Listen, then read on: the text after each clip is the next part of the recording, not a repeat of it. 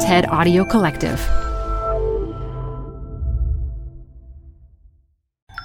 This TED Talk features immunologist Carl June, recorded live at TEDMED 2018. Support comes from Zuckerman Spader. Through nearly five decades of taking on high stakes legal matters, Zuckerman Spader is recognized nationally as a premier litigation and investigations firm. Their lawyers routinely represent individuals, organizations, and law firms in business disputes, government and internal investigations, and at trial, when the lawyer you choose matters most. Online at Zuckerman.com. Support for TED Talks Daily comes from Capital One Bank. With no fees or minimums, banking with Capital One is the easiest decision in the history of decisions.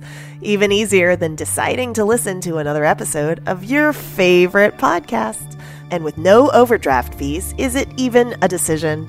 That's banking reimagined. What's in your wallet? Terms apply. See CapitalOne.com slash bank. Capital One N.A. member FDIC.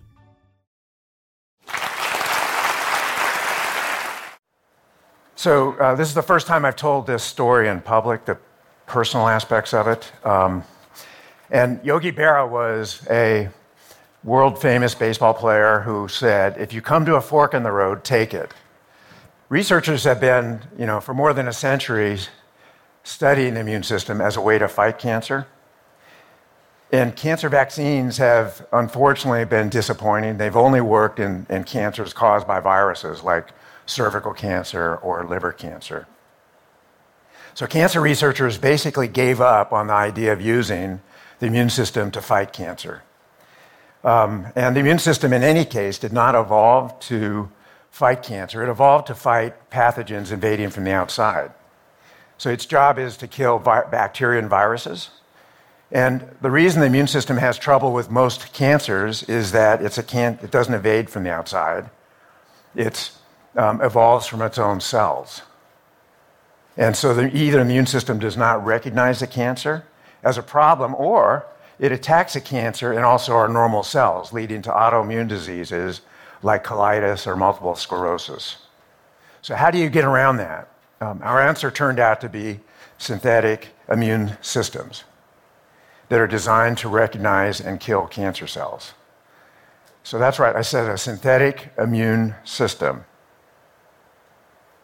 You do that with genetic engineering and synthetic biology. We did it with the naturally occurring parts of the immune system called B cells and T cells. And these were our building blocks. T cells have evolved to kill cells infected with viruses, and B cells are the cells that make antibodies that are secreted and then bind to, to kill bacteria. So, well, what if you combine these two functions in a way that was designed to repurpose them to fight cancer. We realized it would be possible to insert the genes for antibodies from B cells into T cells. So, how do you do that? Well, we used an HIV virus as a Trojan horse to get past the T cell's immune system.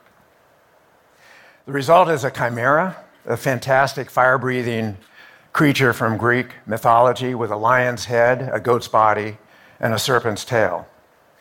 So we decided that the paradoxical thing that we had created with our B cell antibodies, our T cells, carrier, and the HIV Trojan horse should be called chimeric antigen receptor T cells, or CAR T cells. The virus also inserts genetic information to activate the T cells and programming them into their killing mode. So when CAR T cells are injected into somebody with cancer, what happens when those CAR T cells see and bind to their tumor target? They act like supercharged killer T cells on steroids. They start this crash defense buildup system in the body and literally divide and multiply by the millions, where they then attack and kill the tumor. All of this means that CAR T cells are the first uh, living drug in medicine. CAR T cells break the mold. Unlike normal drugs that you take they do their job and get metabolized, and then you have to take them again. CAR T cells stay alive and on the job for years. We have had CAR T cells stay in our patients, uh, in the bodies of our cancer patients now for more than eight years. And these designer cancer T cells, CAR T cells, have a calculated half life of more than 17 years. So one infusion can do the job. They stay on patrol for the rest of your life. This is the beginning of a new paradigm in medicine. Now, there was one major challenge to uh, these T cell infusions. The only source of T cells that will work in a patient are your own T cells, unless you happen to have an identical twin. So for most of us, we're out of luck. Um, so what we did was to make CAR T cells, we had to learn to grow the patient's own T cells. And we developed a robust platform for this in the 1990s. Then in 1997, we first tested CAR T cells in patients with advanced HIV/AIDS. And we found that those CAR T cells had survived in the patients for more than a decade. And it improved their immune system and decreased their viruses, but it didn't cure them. So we went back to the laboratory and over the next decade made improvements to the CAR T cell design. And by t- 2010, we began treating leukemia patients. And our team uh, treated three patients with advanced chronic lymphocytic leukemia in 2012. It's a form of incurable leukemia that afflicts approximately 20,000 adults every year in the United States. The first patient uh, that we treated was a retired uh, Marine sergeant and a prison uh, corrections officer. He had only weeks to live and had, in fact, um, already paid for his funeral. Uh, the cells were infused, and within days, he had high fevers. He developed multiple organ failure, was transferred to ICU, and was comatose. We thought he would die, and in fact, he was given last rites. But then uh, another fork in the road happened. So, around 28 days after the CAR T cell infusion, he woke up, and the physicians finally examined him, and the cancer was gone. The big masses that had been there had melted.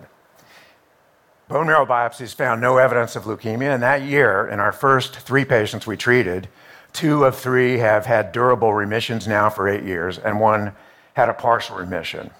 The CAR T cells had attacked the leukemia in these patients and had dissolved between 2.9 and 7.7 pounds of tumor in each patient.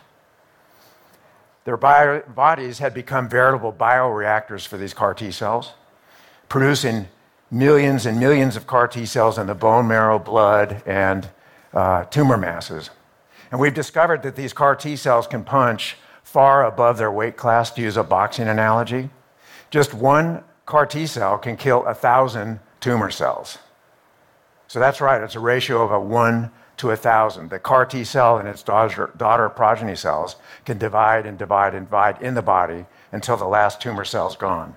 There's no precedent for this in cancer medicine. The first two patients who had uh, full remission remain today uh, leukemia free, and we think they are cured. These are people who had run out of options, and by all traditional methods uh, they had, they were like modern day Lazarus cases. All I can say is thank goodness for those uh, forks in the road. Our next step was to get permission to treat children with acute leukemia, the most common form of cancer in kids. The first patient we enrolled on the trial was Emily Whitehead, and at that time she was six years old. She had gone through a series of chemotherapy and radiation treatments over several years, and her leukemia had always come back, and, and in fact, it had come back three times. When we first saw her, Emily was very ill. Her official diagnosis was advanced incurable leukemia. Cancer had invaded her bone marrow, her liver, her spleen. And uh, when we infused her with the CAR T cells in the spring of April 2012, over the next few days, she did not get better. She got worse, and in fact, much worse. As our prison corrections officer had in 2010, she in 2012 was admitted to the ICU, and this was the scariest fork in the whole road of this story. By day three, she was comatose and on life support uh, for kidney failure, lung failure, and coma. Her fever was as high as 106 degrees Fahrenheit for three days. And um, we didn't know what was causing those fevers. Um, we did all the standard blood tests for infections, and we could not find an infectious cause for her fever. But we did find something very unusual um, in her blood that had never been seen before in medicine. She had elevated uh, levels of a protein called interleukin 6, or IL 6, in her blood. It was, in fact, uh, more than a thousandfold above the normal levels. And here's where yet another fork in the road came in.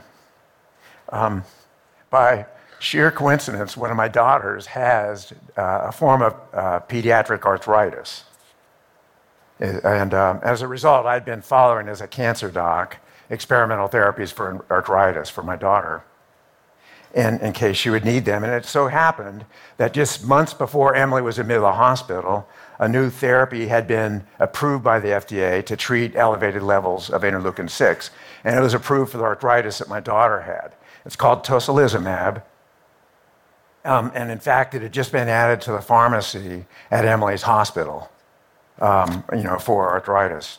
So when we found Emily had these very high levels of IL 6, I called her doctors in ICU and said, Why don't you treat her with this arthritis drug?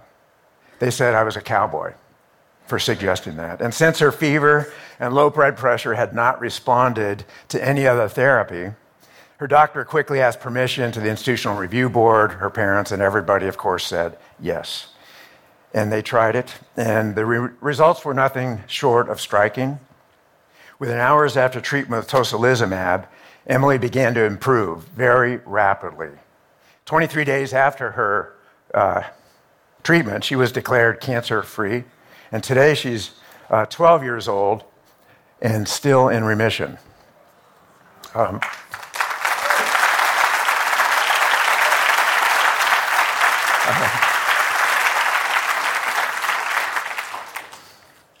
So um, we now call this violent reaction with high fevers and coma uh, following CAR T cell cytokine release syndrome, or CRS. We have found that it occurs in nearly all patients who respond to the therapy, but it does not happen in those patients who fail to respond. So paradoxically, our patients now hope for these high fevers after therapy, which feels like the worst flu in their life when they get CAR T cell therapy. They hope for this reaction because they know it's part of the twisting and turning path back to health. Unfortunately, not every patient recovers. Patients who do not get CRS are often those who are not cured. So there's a strong link now between CRS and the ability of the immune system to eradicate leukemia. That's why last summer, when the FDA um, approved CAR T cells for leukemia, um, they also co approved the use of tocilizumab to block the IL 6 results or um, effects and the accompanying CRS in these patients. That was a very unusual event in medical history.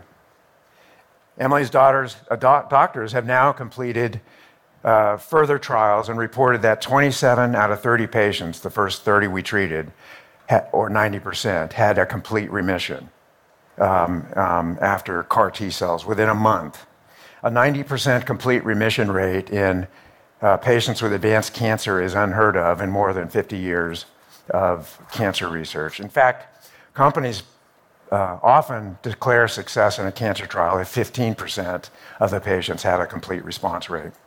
A remarkable study appeared in the New England Journal of Medicine in 2013. An international study has since confirmed those results, and that led to the approval of, uh, by the FDA of for pediatric and young adult leukemia in August of 2017. So it was the first ever approval of a cell and gene therapy. CAR T cell therapy has also been tested now in, in adults with refractory lymphoma. This disease afflicts about 20,000 a year in the United States. And the results were equally impressive and, and have been durable to date. And six months ago, the FDA approved the therapy of this advanced lymphoma with CAR T cells. So now there are many labs and uh, physicians and scientists around the world who've tested CAR T cells across uh, many different disease, diseases. And understandably, we're all thrilled with the rapid pace of advancement. We're so grateful to see patients who were formerly uh, terminal to return to healthy lives, as Emily has. We're thrilled to see long remissions that may, in fact, be a cure. At the same time, we're also concerned about the financial costs. It can cost up to $150,000 to make the CAR T cells for each patient. And when you add in the cost of treating CRS and other complications, the cost can reach $1 million per patient. We must remember that the cost of failure, though, is even worse. The current non curative therapies for cancer are also expensive, and, and, and in addition, the patient dies. So, of course, we'd like to see research done now to make this a more efficient and affordability, uh, an increase in affordability to all patients. Fortunately, this is a new and evolving field, and as with many other new therapies and services, prices will come down as industry learns to do things more efficiently. When I think about all the forks in the road that have led to CAR T cell therapy, there is one thing that strikes me as very important. We're reminded that discoveries of this magnitude don't happen overnight. CAR T cell therapies came to us after a 30 year journey, along a road full of setbacks and surprises. In all this world of instant gratification and 24 7 on demand results, scientists require persistence, vision, and patience uh, to rise above all that. They can see that the fork in the road is not always a dilemma or a detour. Sometimes even though we may not know it at the time, the fork is the way home. Thank you very much.